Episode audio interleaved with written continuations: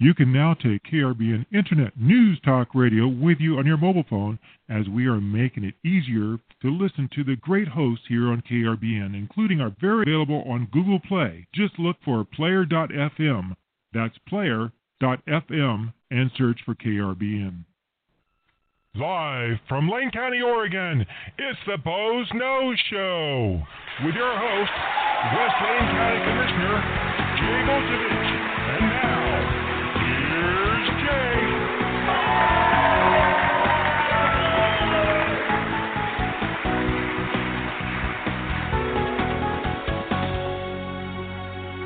And good afternoon, and welcome to another edition of the Boze Noze Show. And sorry for the slight delay there, some technical difficulties on a couple ends. Uh, had a few router problems and a few other things going on. Um, and it's just one of those things that happens sometimes that we, uh, you know, all at once. And I understand Facebook's down today nationwide and uh, it's really uh, you know tough when when nothing seems to be working right. In fact, uh, if Facebook were up, you'd see that I am still in a suit and tie because I came straight from a commissioners meeting back to the house, and I didn't get back here till you know about 10 minutes till the hour. By the time I got my laptop out, hooked up, and everything else, it was only a couple minutes before the hour, and I didn't even know that Robin was having problems on her end technically. So excuse the lateness and also excuse the fact that I have not been organized for this show. So I have no idea what we're going to talk about today on the Boze Noze Show, but we're coming to you live from beautiful downtown Elmira, Oregon, and I'm your host, West Lane County Commissioner Jay Bozievich, and you can get in on the conversation and we can go in the direction you want to go in just by calling us at 646 721 9887. And just press 1 because that lets us know you want to get in on the conversation and not just calling to listen. Again, that's 646 721 9887. Just press 1. Well, it's been a crazy week so far for me. I feel like I've done nothing but participate in meetings. so, Monday is the second Monday of the month, uh, that just went by, and that was basically the um, day that the Association of Oregon Counties, I can't refer to them as AOC anymore because everybody thinks of that congressman from the Bronx when you say that now. Um, it's the Association of Oregon Counties, has their monthly legislative committee day, and of course, when the legislation's in session, that's a really jam packed day and it started at seven o'clock in the morning for me uh, with a uh, federal lands subcommittee of the public lands committee of uh, the Association of Oregon Counties, which went on to eight o'clock for the governance committee uh, meeting, and then to ten o'clock to the uh, public safety committee meeting, which is the uh, meeting that I am actually the co-chair of. And then about 12:30 starts the actual legislative committee meeting where the subcommittees all report out to what their recommendation is for bills uh, that they want to take stances on. And we then go through voting on all that, and then we go into a board meeting after that, um, which I'm also on the board of the Association of Oregon Counties. So I basically spent the entire day Monday in meetings which I was participating in by phone because my wife's out of town and I needed to take care of dogs and all that here in Elmira. So instead of driving to Salem like I usually do for these meetings, I was I was on the phone for all of them. So I felt like I was tied to a phone the entire day Monday. And then Tuesday was our regular board meeting and including some executive sessions, which took all day again, which you know, I said something about you know the, the efficiency of our meetings this year since we had a changeover in leadership. And uh, today was a continuation of those meetings, and I got here just in time to do the Boze Noze Show. Uh, still in the suit and tie as I'm loosening my tie right now um, and getting ready to do this show. So I haven't had a whole lot of preparation to do the show. Um, but we, you know, we are, you know, moving ahead with the show because I promised to do this show every Wednesday, so folks would have an opportunity to call in and get a hold of me. Again, that number is six four six seven two one nine eight eight seven, and uh, so you can get a hold of me here and have a conversation about any topic you want to have a conversation about. But I'm going to talk a little bit about all these bills in the legislature. And the Association of Oregon Counties, each one of these committees tries to review the bills that kind of apply to their area. Um, like my Public Safety Committee takes a look at bills that might be changing uh, criminal penalties or laws around that, or just things that might affect uh, the ability to run a police force. Uh, you know, so maybe some changes in labor laws might get thrown in there.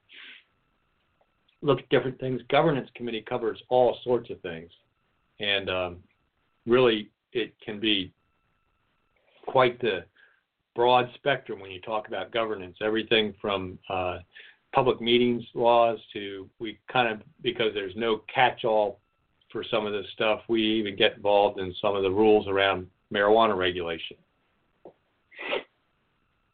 So it's really uh, we cover a lot of stuff. All comes to legislative committee.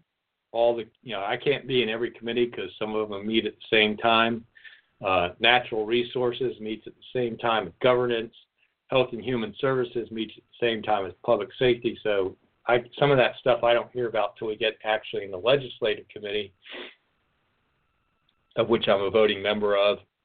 And we have actually taken stances on a 113 different bills this session, either support or oppose or support with amendments, uh, oppose unless amended, or even uh, sometimes we'll take a neutral stance so we can just keep monitoring if we take no stance at all, that's no stance. But you know, those 113 bills we've taken a stance on only represent the ones we've chosen to take a stance on.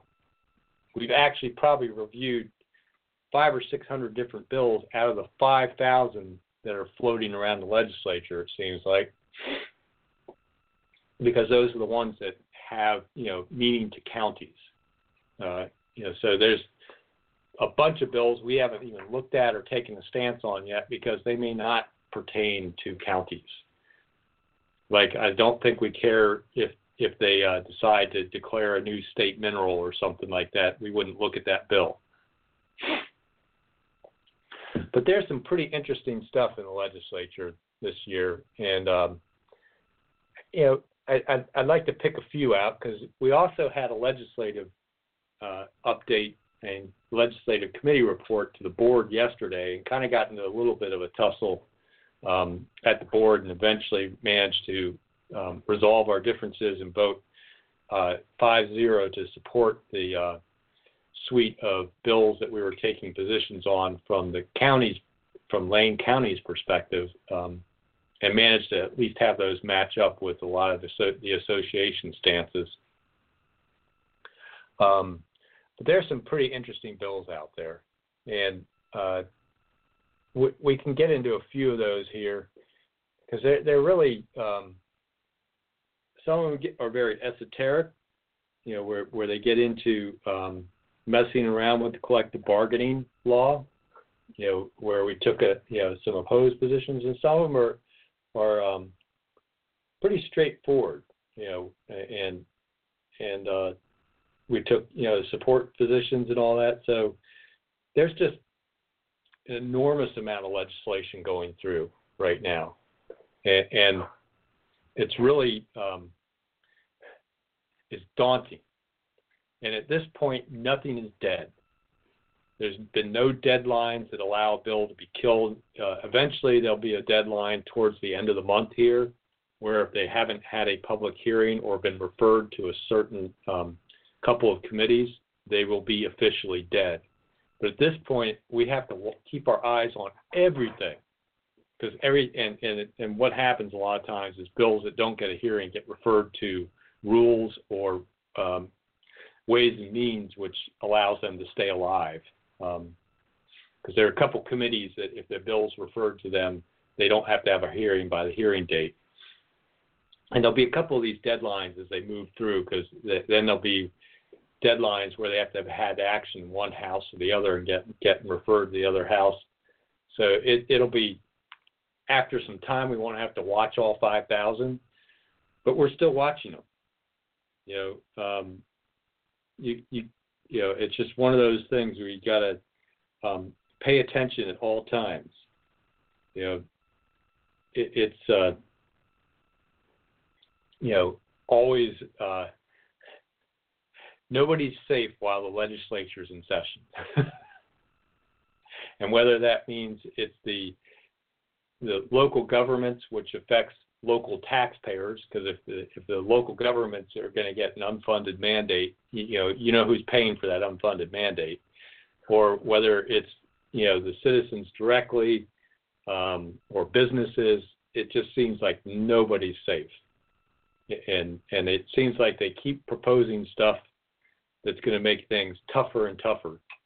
And one of the the things that probably was argued about quite a bit in the legislative um, committee at, at, the Association of Oregon Counties w- was this concept of um, developing this system for uh, paid family leave.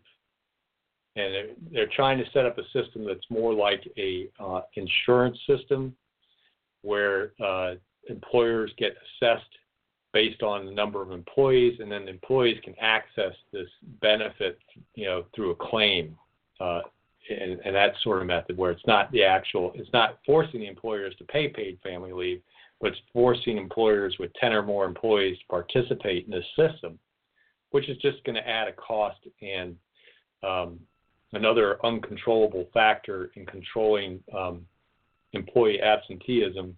And, and so it, just building on this this you know between mandatory increases in minimum wage, um, the sick leave mandatory sick leave laws. Now we're going to add this this paid family leave uh, insurance system, quote unquote. Um, that's going to you know make it easier for employees to take time off for various reasons. And it's just one more thing making it harder to do business in Oregon. And I kind of wonder when we're going to hit the tipping point. I mean, we've been lucky so far that the national economy is going such great gangbusters that, you know, all these changes really haven't had too much of an impact on Oregon, but we keep building on it. Um, and of course, you know, uh, Multnomah County already has a policy for their employees to pay pay family leave like this. Um, so they're all for it because it's going to make the whole state kind of pick up their program. And and they're arguing in in legislative committee that we ought to be supporting this. And of course, the rest of the counties are kind of like, whoa, you know, this is going to one, it's going to cost our governments money, and two, we're not so sure this is going to be helpful to our businesses, particularly rural counties that are already struggling with economic development. And you know, one of the major roles that counties play is we are the economic development agency really for the county. We're the ones that get the video lottery money, and then that that's that's uh, directly targeted for economic development. So, you know, supporting something that's going to impact economic development is kind of a tough thing. Um, but that was, you know, one of the things we went back and forth, and I think we eventually took an opposed position against that that bill. Um, but it, you know, it, that's part of what's going on up in the legislature is they're ready to do that.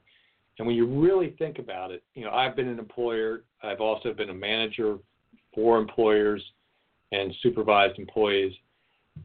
There's always that guy that that seems to call in sick or be out a half day sick all the time and come in late and is and always is barely carrying any balance in their in their um, leave and their paid time off or sick leave, whatever you want to call it. Um, and they use their vacation days the same way constantly. They never really have a, a balance of leave. And then there's the good employees that understand that that's an insurance policy that they they tend not to call in sick or use that time up, and they're developing a pretty good backlog, and they might even have you know six weeks of sick or paid time off in the bank because they know at any moment they could have to use that. Well, this system of quote family, you know, paid family leave um, will reward those undisciplined employees that you can't count on scheduling wise um, for when they suddenly have need for an extended period of time off. Sometimes it's a fairly planned need too. You know, you're pretty sure when you and your wife decide you're going to get pregnant and have have a child that in 9 months you're going to need a significant amount of time off. And you better start banking leave. But it seems like there's some people that just are unable to plan for that. And now suddenly they're going to make that an emergency with an insurance policy to cover it that all the rest of the employees are get, you know basically paying for in lower wages um, in some ways uh, that they're going to be rewarding these employees that can't seem to bank leave. So, you know, it just systemically it's an unfair way of, of setting up a benefit. You know, the, most employers offer some, you know, in fact, it's been mandated now to offer some kind of sick leave. People need to learn to bank that and, and to, to save that up. it's what we all used to do. so, you know, just one bill floating around up there in the legislature. So, um, you know, you, if you wonder, I'm trying to remember what the uh, the bill number is for that one. It's uh, oh gosh, I'm trying to look up the number, but I can't I can't find it right away. But I believe it's a House bill. So just that that's just one of the bills we talked about last Monday. And then you know we we got into a bill um, on Tuesday with the board that was a bill that would make it illegal for an employer to um, deny employment or discipline an employee for utilizing a um, drug that is legal in the state of Oregon. And, and, of course, it doesn't specifically mention marijuana or cannabis, but the whole point is is is you know right now employers are able to um, say that you know if if you test positive for cannabis that you can't be employed here. You know, because it's one of those things you don't know if a person's actually impaired or not because it the people get stored in in the fat and it takes 30 days to process out of your system. It's really difficult for an employer to know whether you're impaired or not, which gets to be a liability issue, particularly if you're you know using um, dangerous equipment around the public in any way. like you're a forklift driver at a Costco. Uh, so, you know, this bill would have been a huge problem um, for uh, in, employers in the way of liability and, and risk. And the city county insurance um, system that that was developed to help insure public employers was not happy about that bill, um, and a lot of people testified against it. But um, and we were getting ready to take an opposed position, but uh, Commissioner Sorensen was uncomfortable with that because you know he kind of feels like people shouldn't be punished for uh, cannabis use and all, um, which I get in some ways, but I don't get in others. Um, and it's really difficult for us as um, a recipient of federal grants, where we have to, as part of receiving those federal grant, grants, be a drug-free workplace, which with cannabis still a federally illegal drug, um, we have to say that we don't tolerate that. so it would put us in a bind um, where we couldn't certify we were federally drug-free workplace, and we would lose a lot of federal funding. So, um, but we ultimately decided just to take a monitor position rather than have a split vote of the board because um, it was heavily opposed anyway, and it's pretty sure that it won't be going forward. Um, but that was a bill that was out of the Senate Judiciary Committee, most likely backed by our local Senator Floyd Prozanski, and um, it's not a bad thing not to take a position on that bill um, in some ways because there was enough people opposing it that we didn't need to pile on and and be doing something that would necessarily might earn some animus from one of our local senators. So, uh, you know, that's an interesting piece of you know, we have to think sometimes about what we take stances on um, and whether they really have an impact on the county. That would have had a direct impact on the county because it would have put us in the conflict between our federal grants and their requirements under their laws, and then the new state law, if it, this this this bill passes, that says we can't utilize anything that's legal in the state. Cannabis is legal in the state um, for employment conditions. Um, so um, would have put us in an interesting spot. So, you know, just a few things, you know, two bills happening up there in the legislature, folks may not be aware of, probably not being talked about very publicly. Uh, one of them's got legs. That um, family leave bill has definitely got a lot of interest uh, at the legislature and could very well pass um, this current supermajorities. Uh, the uh, bill about marijuana, yeah, may not get too far. I think that's just got too many problems for too many people. Um, the the you know that that comes into conflict with federal law. And until the federal law really gets changed, that's going to maybe not get so far. But uh, haven't heard about either of those in the headlines. Probably have you? and there's 111 more to go. so you can imagine that you know my when the legislature's in session, it triples my workload basically because you know trying to pay attention to what they're doing and trying to you know 90% of what I do when it comes to legislature is defense. Probably more like 99% because it's like, please don't do that to us. Please don't pass that bill. yeah or please pass this bill so you can fix something you did last time.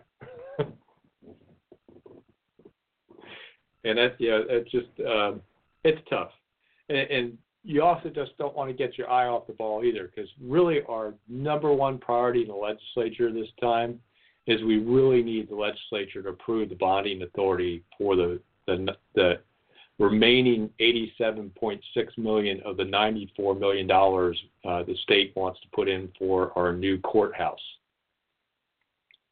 Which gets me back around to the courthouse, which we talked about before on the Boze Noze Show. But before I switch subjects from legislation to the courthouse, I want to give you an opportunity to switch the conversation to whatever you want to talk about. 646 721 9887 and that gets you into the Boze Noze Show. Then you have to press one because that lets Robin, my call screener and producer extraordinaire, know that you want to get in on the conversation. Again, that's 646 721 9887, and just press one. So, speaking of the courthouse, and that was speaking.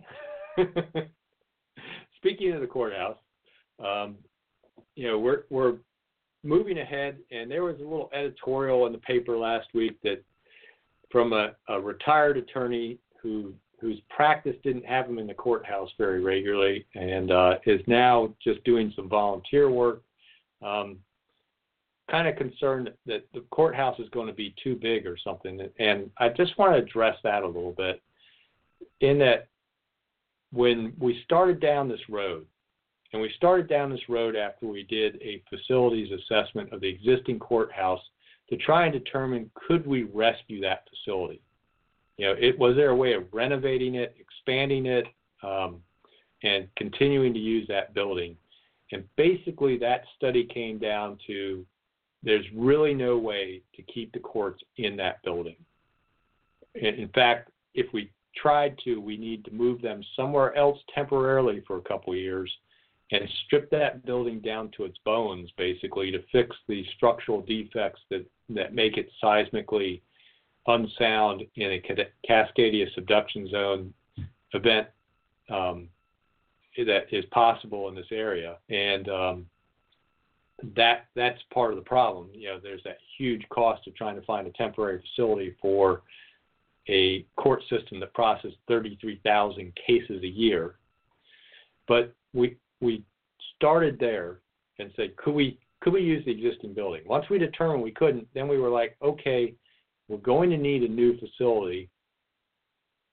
Who should be in that building for efficiency purposes? And then how much space do we need for a you know a modern court? So we hired the National Center for State Courts, which is a, a national center set up to to you know that provide that sort of service across the nation, where they've done for years have been looking at courts and and what their needs are, and with that national expertise and years and years of experience, analyzed our caseload and our past caseloads, projected out into the future our caseloads based on our population growth and changes in the legal system that have been working our way way through. Um, you know, because things have changed over the years. A lot of cases are being settled by mediation rather than going to a full trial at times. So that that changes the needs for court facilities somewhat. But with all that looked through, and also looking at our particular system as it applies in in Oregon system and who should be in the courthouse um, from you know the DA and the sheriff because there's a need for court security and movement of inmates and parole and probation as people get um, sentenced to you know to to probation. There needs to be some connection there public defenders you know victim services law library services, who should be in that building. And they did a study, found out, you know, which agencies should be there. And then they looked at, you know, how many courtrooms we might need in the future and uh, what kind of courtrooms we might need in the future. And that basically that study determined the need for up to 18 courtrooms to give us at least 60 years of serviceable life for that building and the reason they didn't go beyond 60 is kind of as you as you start doing the projections, the the error, you know, plus or minus error starts getting wider and wider the further the years go out, and you get to a point where the error starts getting to be too big, and that's why they stopped at 60. But they believe that should take us, you know, the building life is going to be well beyond that. It's going to be 100 years or more. They believe though that that that projection should probably take us pretty close to 100 years lifespan for a new courthouse based on the space. But that was a very scientific study of our needs and our space needs. So that's what determined the size of the courthouse. And it's not about having 12 person jury boxes in every courtroom because that courtroom design uh, of those 18 courtrooms is a flex courtroom. It's designed to be able to have furniture moved around, and some courts can be set up for a 12 person jury.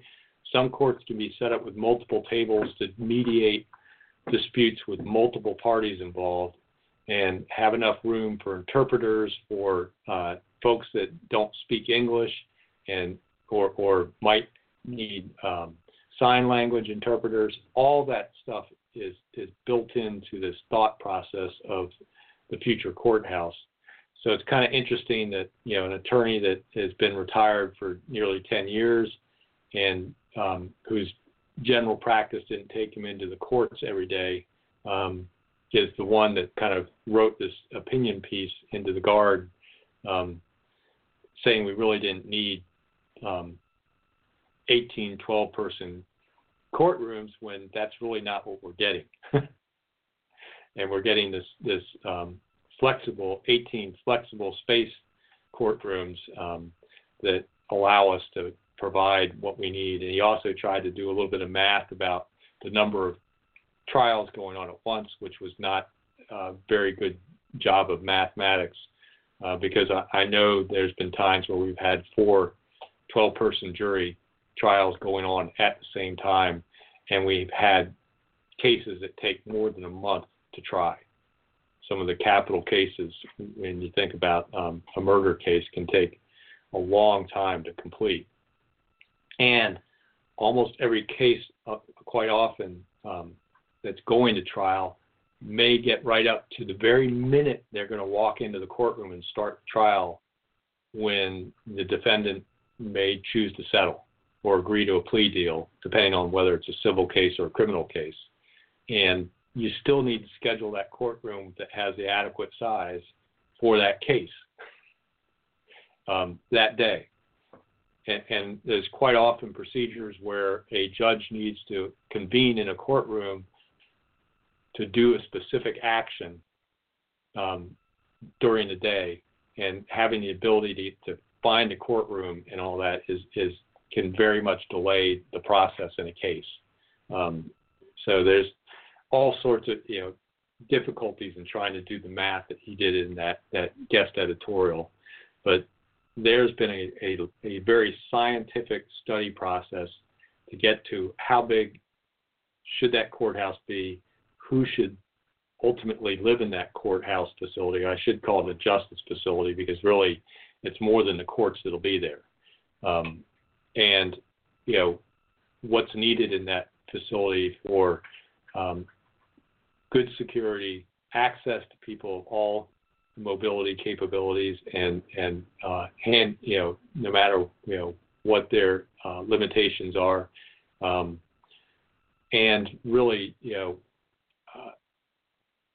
you know what that all takes. And then we went beyond that, and we went to um, what they call a a, um, a blocking study, you know, where they tried to look at you know what what that building looks like um, volume-wise on on the actual site, so they could get enough information to do an accurate cost estimate of the construction, where you know how many square feet of roof area was going to be there, how many square feet of glazed or window area versus other external treatments. Is there going to be under, you know, how big the underground parking area is going to be?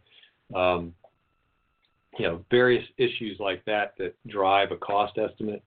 So we could get an accurate estimate of the construction cost and and really understand that. So um, and then get the total project cost from from what we have already invested in purchasing the land and doing, you know, the cost we spent doing some of the study work and everything, all the way through purchasing furniture and moving in the building. And when we talk about that that that big number that you hear, that 252 million dollars, that's everything from land to furniture and in between, permits, engineering costs. Um, it even includes uh, the fact that we know we're not going to start construction for a while because we got to go through a design process, and we've we've taken our cost estimate that we did last year and inflated it to the um, basically the 2020 cost when the actual construction is going to be going on. So it's got two years of, of inflation built into it. So um, that's getting really into the weeds, but just know that the, the intention was we wanted to make sure we don't come back and say, oh, we forgot to include this. The number really wasn't that, it's this now. Um, I think some other local governments have made that mistake in the past. And what we wanted to do is be able to come to the public and say, this is the not to exceed number. And, and we've built in um, contingency in that, that number so even if something, you know, we start digging and, and find some conditions that aren't, you know, we didn't expect or get in, into the construction and something hap, you know, changes, um, a, you know, change order from a contractor or something like that, we've kind of even built some of that into that, that, that large number. So that's the complete project from land to the furniture and moving in. So that's really, you know, uh, we want to be able to, to to not come back and go, oh, yeah, we didn't include buying furniture. You know, we, yeah, we built courtrooms, but we didn't put benches in them. you know, that's that's you know that's not what we wanted to do. We wanted to make sure we were honest with the public and gave you the whole number. We've got that court size for what it should be for a long-lasting facility for the next hundred years uh, in Lane County and uh, really that's you know where we are with that project, and it's official. It's got a ballot number now. It is Lane County Measure 20 299. It's 2299. So we kind of sound like Walmart there with that 299 at the end of it. but that's the measure uh, for the, the Lane County Courthouse where we're asking for a 20 year uh, bond from the, the voters that it will cost approximately 27 cents per thousand of assessed value, approximately $50 a year for um, the, average homeowner. I think it's it works out to about four dollars a month or something like that. That um, so a little bit more than four dollars a month. So that's really um, what that measure is asking for. Um, and it gets us a court facility as we're getting some participation from Louis again. it gets us a court facility that's going to last us in the next hundred years, and it's important because um, really it's going to make our justice system more efficient, which is going to help us with the operational costs of, of the courts, including the cost for the sheriff to move inmates around. Which, if that you know that efficiency will will help um, us preventing future cuts in services in the sheriff's department. It will help with the DA's office and efficiencies. It will help the court system and their efficiencies. It'll you know all around. It's about trying to make the system more efficient, and will actually benefit in in operational savings. Um, Louis, Louis agrees he likes the fact that we're going to actually make the system more efficient um, and and save money in that end as we expend some money on the capital end.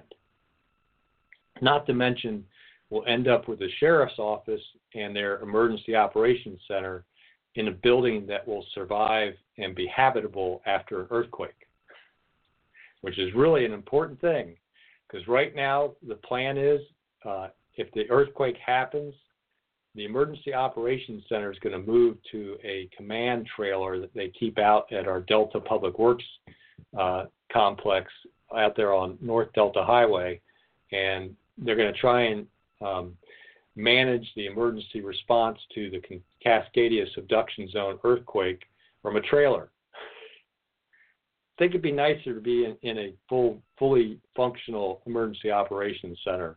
Um, if if that's the case, because uh, you know we all know from our practice run of the great snowpocalypse of February uh, 25th there, I guess, or 24th. It started on the 24th. Maybe it lasted through the 26th. But that that that snowpocalypse a couple weeks ago, that was just a dry run for a small part of the county and a small part of the impact of what a Cascadia subduction zone earthquake can do.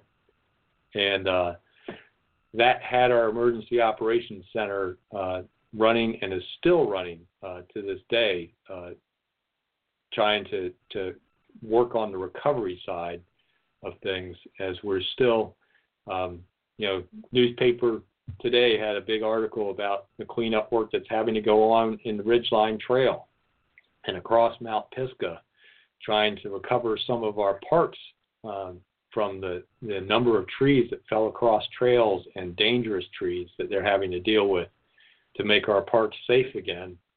Um, you know, hopefully prior to the summer peak season, uh, but it's going to be it's going to be questionable, you know, whether all these parks get made safe again. So it, it it's uh, the impacts keep happening. And in fact, I want to remind folks that if you had damage to your home or business, Louis, if you had damage to your home or business, the county uh, is collecting information on the um, those damages and your estimated cost of those damages, trying to see if we can rise to the level of um, getting FEMA um, uh, help on on those private side of things. Because usually there's a really high bar to get um, help for um, private homes and businesses from the federal government because they really don't like to step in there unless it's you know a Hurricane Katrina style event. So it's a pretty big big bar, but we're looking to see if we can meet that with other counties. Like Douglas County was hit very hard by the same storm, um, and see if we can rise the level. But it's going to take gathering enough info. So if you had damages, there is if you go to Lane County's uh, website on the uh, you know down where uh, the news portion there, there's a there's a um, news release that's out right now, which I actually put on my Facebook page, Jay Bozievich, West Lane County Commissioner. There's a link there too to go to um, the news release and then ultimately to a link where you can report damage um, to your home, even if you've already repaired it. Um, you could report that damage, and it may get us up to that, um, up above that bar that FEMA sets to get private businesses and private residences get some eligibility mm. for uh, relief from the federal government. It's not it. The bar is a little bit lower for uh, public agency relief um, in, in, how much we need to show uh, damage to public facilities, but we only get a 75% reimbursement from FEMA on that that help uh, once there's been an emergency declaration um, by the governor for an area where if we get over a certain amount of damage to public facilities, we get some reimbursement from FEMA.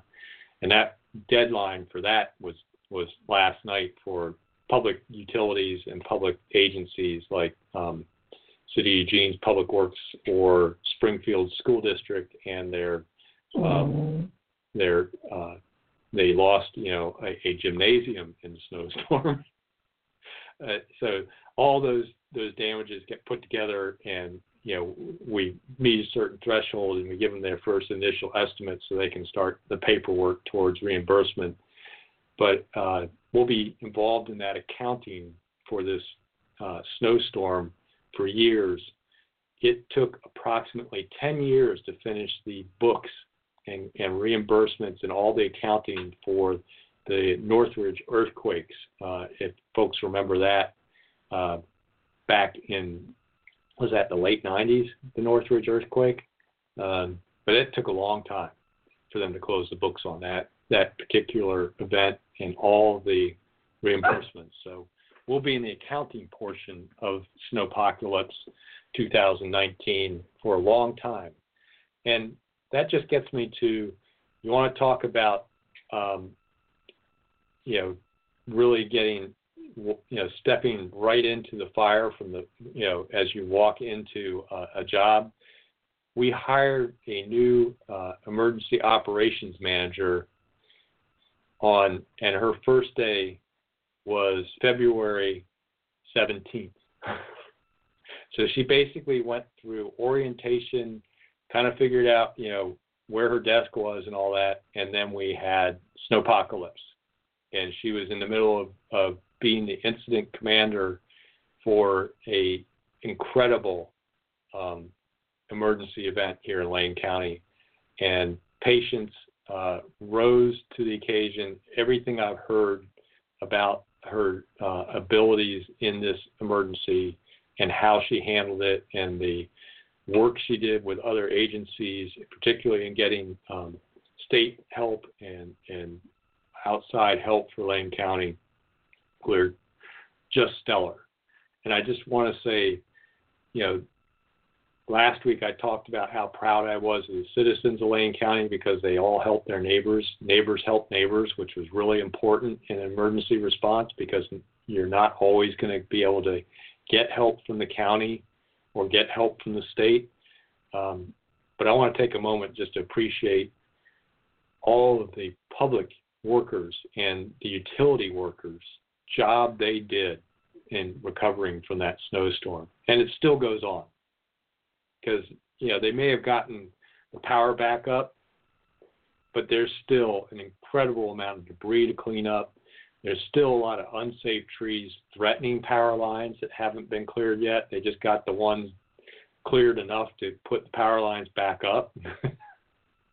now they got to go back and relook and go, oh, see that one leaning on that other tree against a branch that you know if the wind blows a little too hard it's going to crash over the power line yeah we need to take that one down that work's still to go Um, so they're still out there working uh, hard, but I think at least they're past the 30-hour shifts and um, multiple days in a row um, with no no weekends, et cetera. I think they're getting back to a little bit more normal, but uh, incredible work from you know everybody from public works to um, you know folks in our finance department. They're having to handle some of the uh, the like I talked about, the financial end of this will go on for, for years. Uh, to the folks in the sheriff's departments, to the you know the folks in, in the fire and EMS, to uh, you name it. There's been an incredible effort, you know, and and hats off to the linemen, hats off to the tree service people that we've contracted with. Uh, you know, sometimes people don't realize you know the folks that are out there helping you get your power back on they might have their family in a hotel because a tree crashed through their living room. And, in fact you know that was the case with our emergency manager. She was in there managing this emergency and this incident yet her family had had sustained personal damage to their residence from a fallen tree and had had their own issues of, of no power, damaged roof, all that stuff. Yet, you know, she still managed to come to work. You know, and that that's that's you know that incredible story, and and I wish I knew them all, but you know, there's story after story like that of these workers, you know, showing up while their families are still struggling the impacts of the storm you know, and and that's you know really um, part of the story of this is just the sacrifice of those those folks being able to get out there and get to work, knowing how difficult a time their family was having. You know that that pull between do I report to work or do I go home and take care of things? You know, can and that, and part of that is we as responding agencies need to help our employees have their homes prepared. And it's one of the things we do is we stress personal preparedness for our employees because that's going to be the issue. You know, is is the ability of the employees to make that decision that, you know what, we've got emergency supplies, we have a plan, we have a secondary place to go. Um, you know, we we you know we we talked about this in advance what will happen in, in an emergency. You know, if I need to be reporting to work and there's no power at the house or the house has been damaged, what's our alternatives? So we've got a plan to execute, and that way they know they can go to work and start helping recover from that emergency because they know their family has a plan. And that's such an important piece for us as, as responders as a public agency to make sure of. And it's something if you're an employer and you want to have continuity in an emergency, you might want to talk to your employees about what's their personal preparations at home and how prepared are they for that emergency? Do they have a plan? You know, and have they talked to their family about it? You know, and how critical are your staff? Are you're going to be able to, you know, live without them? I mean, there's folks down in Douglas County that are just getting their power back, and you know here it is, and the storm they lost their power on February 24th. Um, you know that's a long time maybe to have an employee out. You know, and if if it's a critical function employee, like the folk the person that does your payroll, so the rest of your employees will show up. you just might want to you know make sure that person's coming in there. So we're almost out of time on the Boze Noze show, but we're not so far down on the show. We still got about five or six minutes left that we couldn't take a call at 646-721-9887 to talk about what you want to talk about, whether it's the state legislature, the courthouse, the snowpocalypse and emergency planning. Again, 646-721-9887 and just press 1 Let's Robin know you want to get in on the call, get in on the program here. And uh, Robin, I saw you uh, switch over to your mic there. Is there something you wanted to get in before the show's over? Yeah, I got a, a hopefully I'm coming through the way we have things uh, set up. Um, am I coming through? Because I can't hear on the monitor. Yeah, yeah, you're you're doing great. Okay. Um, about two quick items, and of course, the first one is only Oregon, uh, because yeah. there are two measures that are being introduced in the 2019 legislative session. One, of course, they're still battling over what the, de- the state dog will be, and the border, border collie is the nominee. And the second one is going to be the official state grass. No, no, it's not marijuana.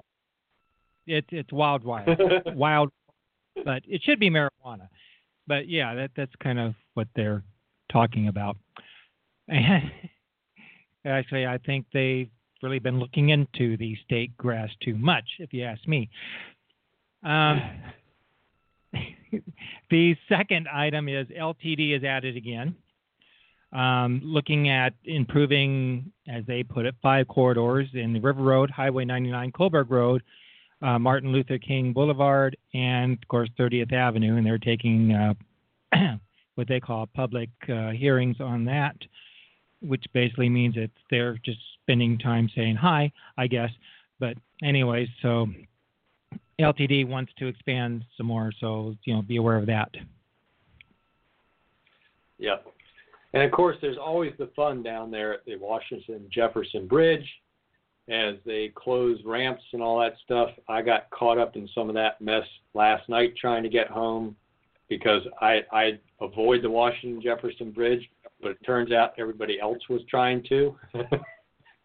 so yeah. my my my back my back road shortcut became very crowded last night as everybody yeah, else thanks, was doing the same thing I do I do as a matter of practice.